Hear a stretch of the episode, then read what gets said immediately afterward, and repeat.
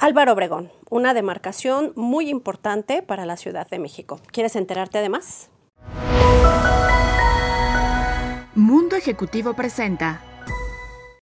Estamos ya en plena contienda y bueno, pues todas las alcaldías de la Ciudad de México van a tener grandes candidatos y hoy vamos a conocer a una muy, muy, muy importante mujer.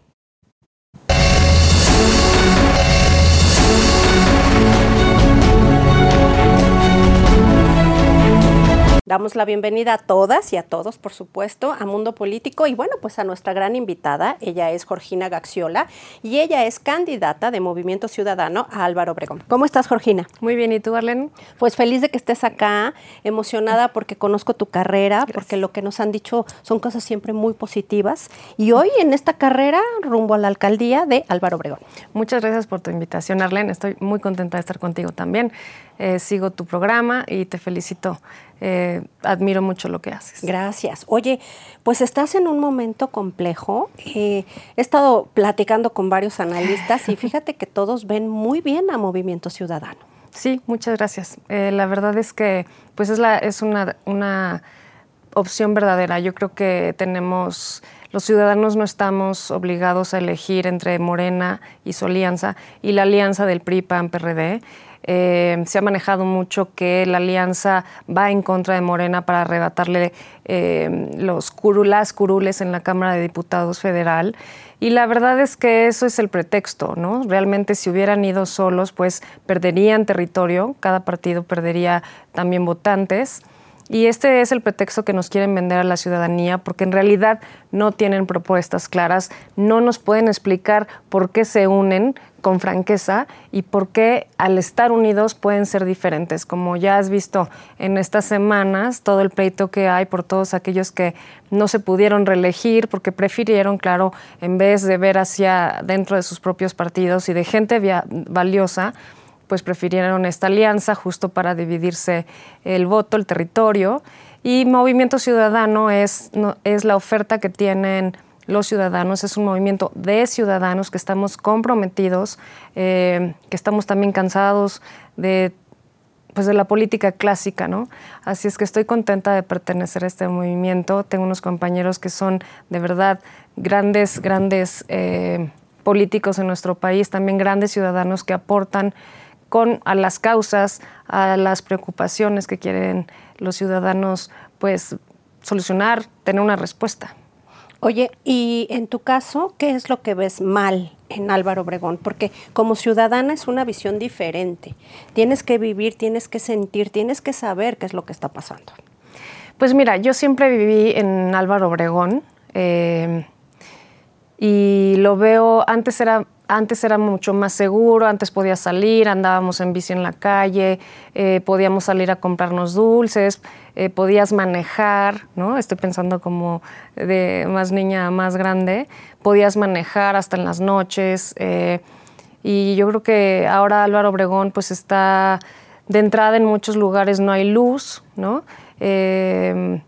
Es muy desde las tardes ya no ya no ya no se ve nada están oscuras eso pues ayuda mucho a la delincuencia. Eh, ese es uno de los grandes problemas que hay allá arriba en las barrancas.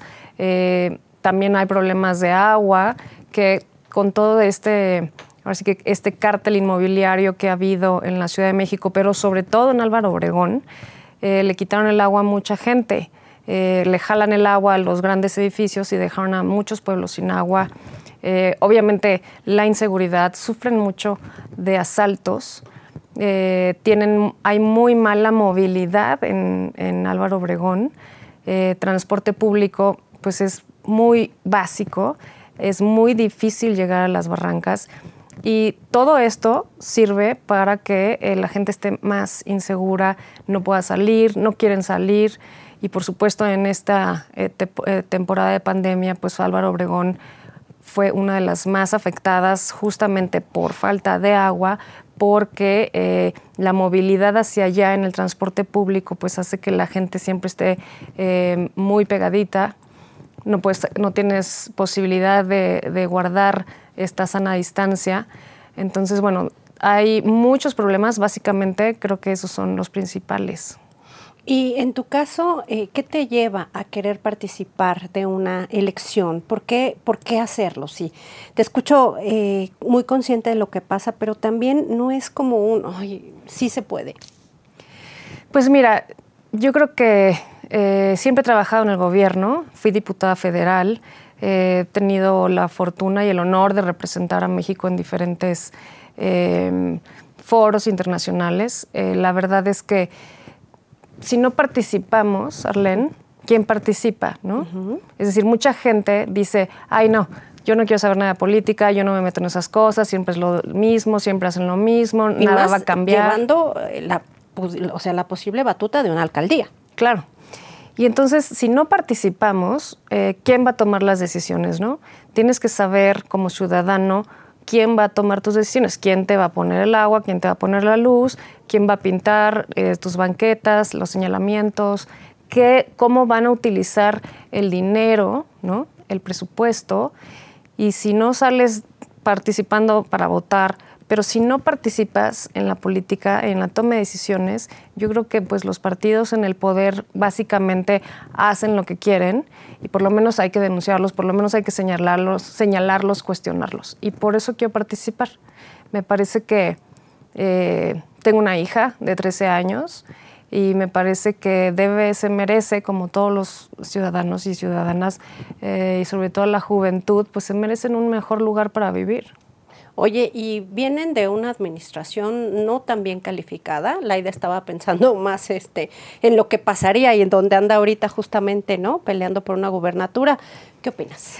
Pues mira, este, yo les diría ahora sí que a los campechanos que, pues, que le echen un ojito cómo quedó Álvaro Obregón, no te lo digo yo, lo dice la gente, lo pueden leer en Twitter, en redes sociales. Si le preguntas a la gente de Álvaro Obregón con la que he estado platicando, pues están muy indignados porque se sienten solos, justamente por estos eh, problemas que te mencionaba. Pero además yo creo que algo que es básico es que... Em, los recursos de la alcaldía no se están utilizando como deben de ser. ¿Y en dónde están esos recursos? A mí me parece pues que gran parte de, ese dinero, de ese presupuesto, pues se utilizó eh, para hacer la campaña en Campeche y está a la vista de todos, es decir, los recursos no están eh, en los servicios públicos de la alcaldía. Oye, vamos rápidamente a un corte y regresamos, seguimos con más.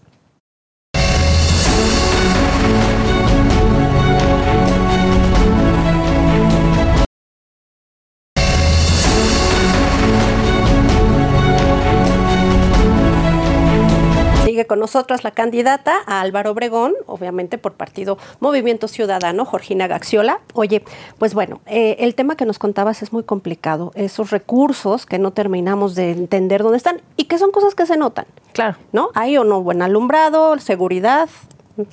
Fíjate que hay unas, hay, hubo eh, un cambio de luminarias, te voy a contar, y ninguna sirve.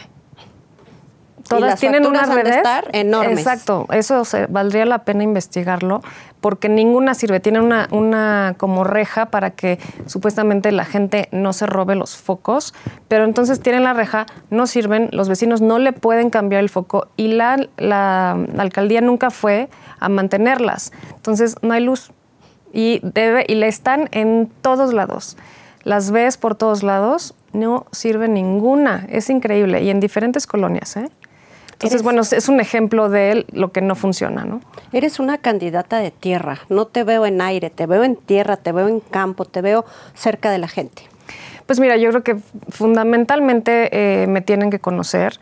Eh, yo creo que las campañas de aire para eh, los partidos sí son muy útiles y sin embargo creo que la gente de Álvaro Obregón tiene que conocerme de cerca, tiene que saber que no, es, que no soy una política más, que no soy la típica política que vas y les platicas, sino que realmente los estoy escuchando y para escucharlos pues tengo que ir a visitarlos, toco las casas, eh, me dejan entrar o platicamos allá afuera y me cuentan. he tenido unas experiencias increíbles y gente muy amable.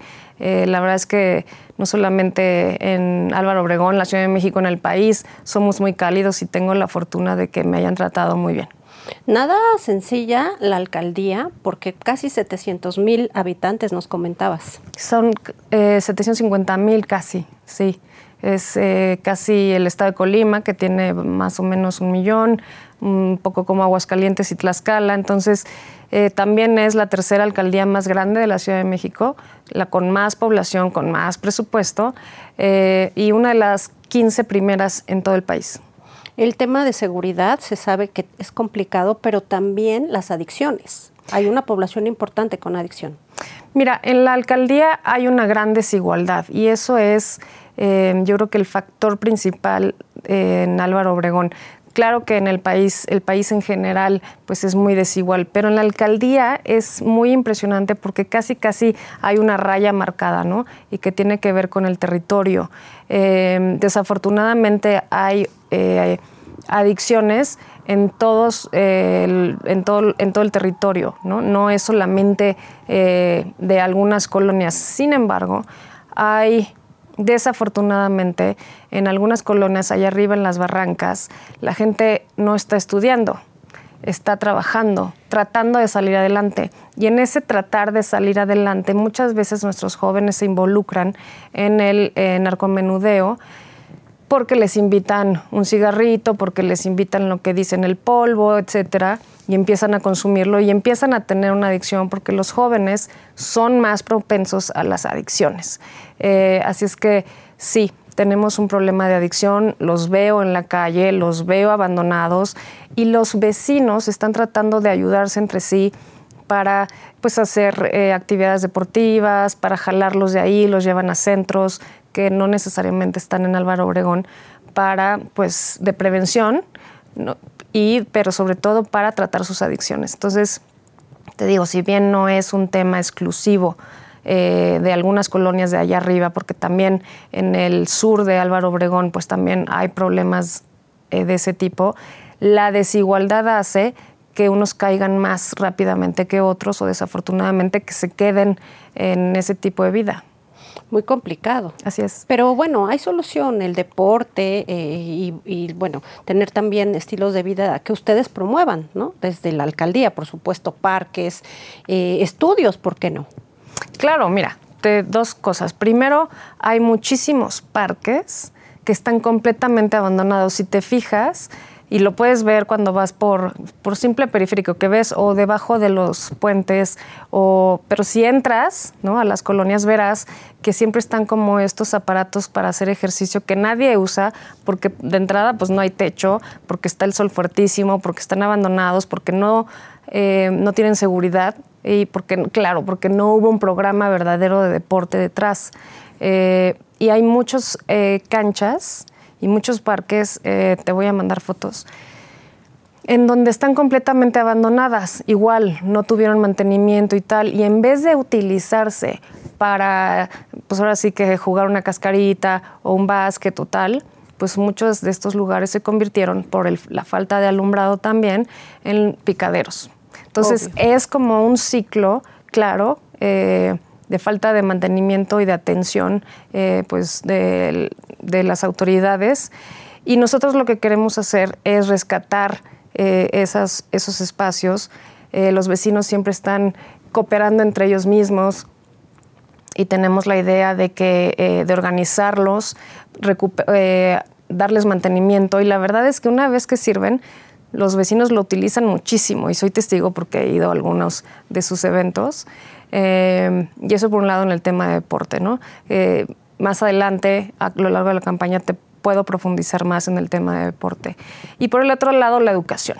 Y lo que es el colmo es que en Álvaro Obregón están, eh, bueno, hay muchísimas escuelas públicas muy buenas, pero también hay muchas escuelas privadas, también que están allá abajo en el sur de Álvaro Obregón, en el Pedregal, pero también las universidades. Entonces tenemos prepas eh, privadas como la Ibero, el TEC, eh, también están, bueno, también está eh, ya como universidades, pues todas las que están en Santa Fe, ¿no? La UP, está la Salle, en diferentes puntos de Álvaro Obregón. Y es impresionante, te digo, esta población de niños y de jóvenes que no están estudiando. Cuando allá abajo, por ejemplo en el ITAM, ¿no? Pues que son escuelas de excelencia no solamente de la Ciudad de México, del país, que tenemos estudiantes no solamente de México, sino del mundo que vienen a estudiar a estas universidades y el colmo es que en Álvaro Obregón, que es su territorio, no pueden acceder a ellas por falta de educación, por falta de oportunidades, por esta misma desigualdad que te estoy contando. Muy duro. Oye, pero bueno, vamos rápidamente un corte. No se vayan porque por supuesto sigue con nosotros, todavía hay mucho más de qué hablar.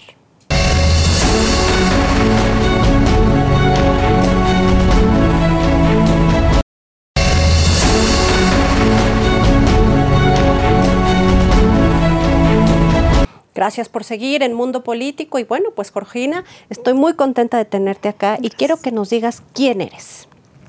Pues mira, soy eh, Georgina Gagiola, eh, nací en la Ciudad de México, he vivido todo el tiempo en Álvaro Obregón, tengo 45 años, bueno, casi 45 años. Muy joven. Eh, tengo una hija de 13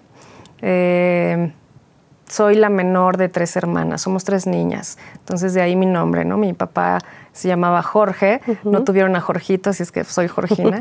Em, mis papás fallecieron el año pasado, los dos, eh, con una diferencia de cinco meses. No fue por COVID, pero eh, pues cada quien tenía sus enfermedades, así es que eh, mis hermanas, así es que hay un vacío ahora en mi vida familiar.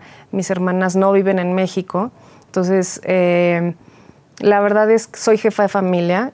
Estoy divorciada, pero tengo un ex marido muy responsable y, quiere mucho a mi hija y están en contacto todo el tiempo, afortunadamente. Em, así es que soy una mujer que ha ido saliendo adelante, ¿no? A través justo de las oportunidades que me dieron mis papás de estudiar y con ello conseguir, eh, pues ahora sí que mis sueños, mis trabajos, dedicarme al servicio público. Em, ¿Qué más te digo? Mm, ¿Cómo percibes a la mujer? ¿Cómo la describes ahora que hay una participación eh, tan grande de mujeres y que bueno, a ti te tocó porque no eres nueva en este medio? ¿Cómo, cómo ves ese crecimiento de las mujeres dentro de la política? Pues mira, lo veo muy bien. Creo que eh, hemos tenido muchas eh, conversaciones sobre si la paridad de género es justa o no para los hombres.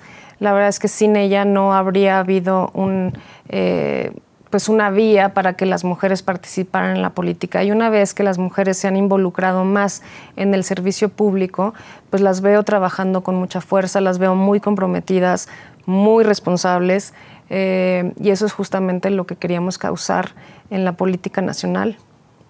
Y se ha logrado bien, pero también eh, sí hace falta, ¿no? Sí hace, porque el liderazgo femenino en política versus el masculino es diferente. Hay más credibilidad en las mujeres.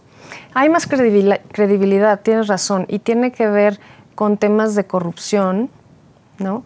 Eh, que las mujeres no están tan involucradas eh, en esos temas, eh, que son, em, pues que te diré, a lo mejor no sé si decirte más responsables, ¿no? Pero sí más comprometidas con lo que hacemos, ¿no? Y yo creo que eh, eso tiene que ver un poco con pues, nuestra formación, ¿no? Con, estamos muy comprometidas con nuestros hijos, estamos muy comprometidas con nuestro hogar, con, eh, con las cosas que hacemos, con nuestro trabajo, ya sea privado o público. ¿no?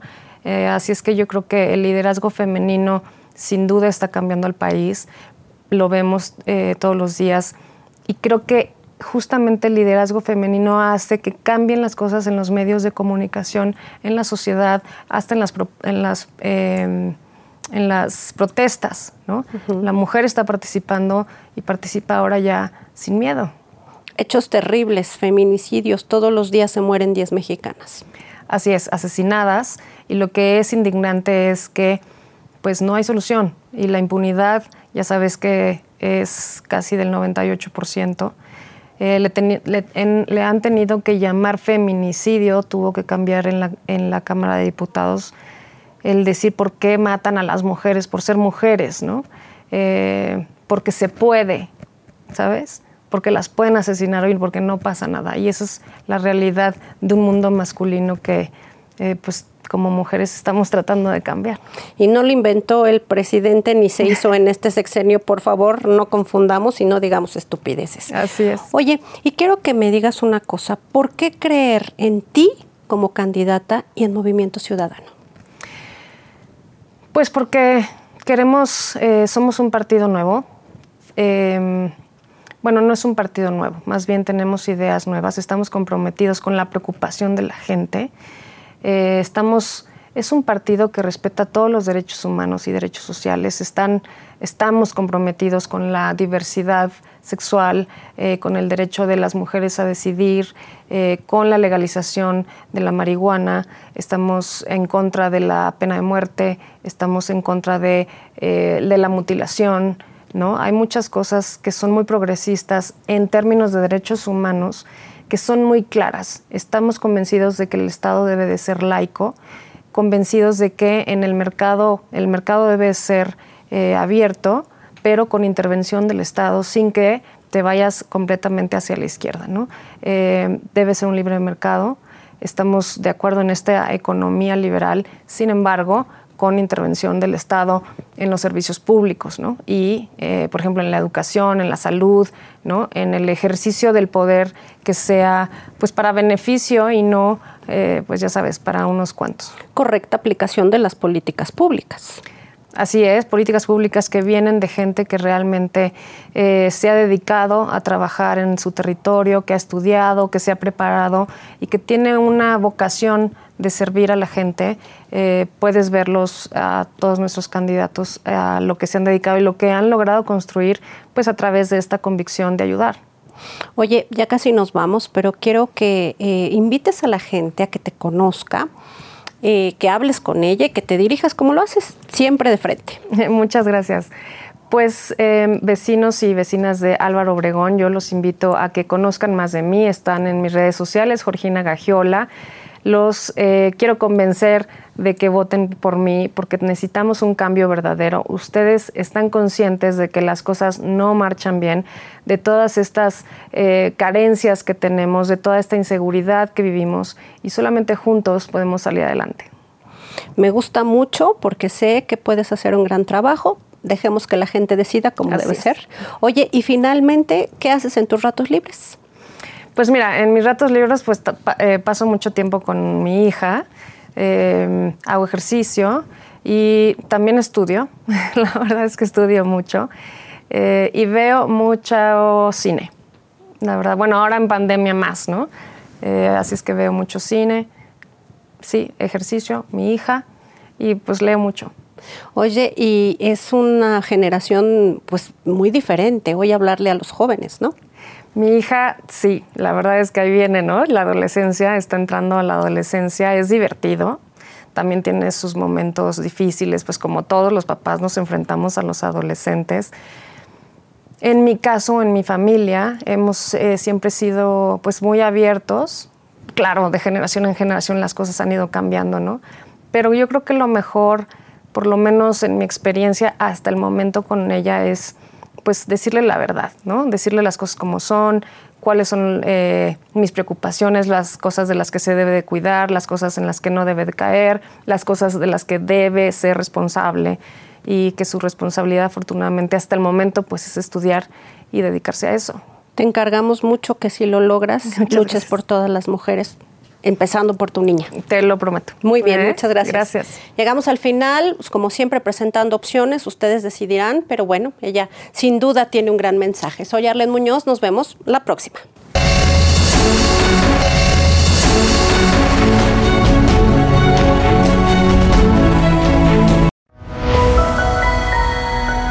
Mundo Ejecutivo presentó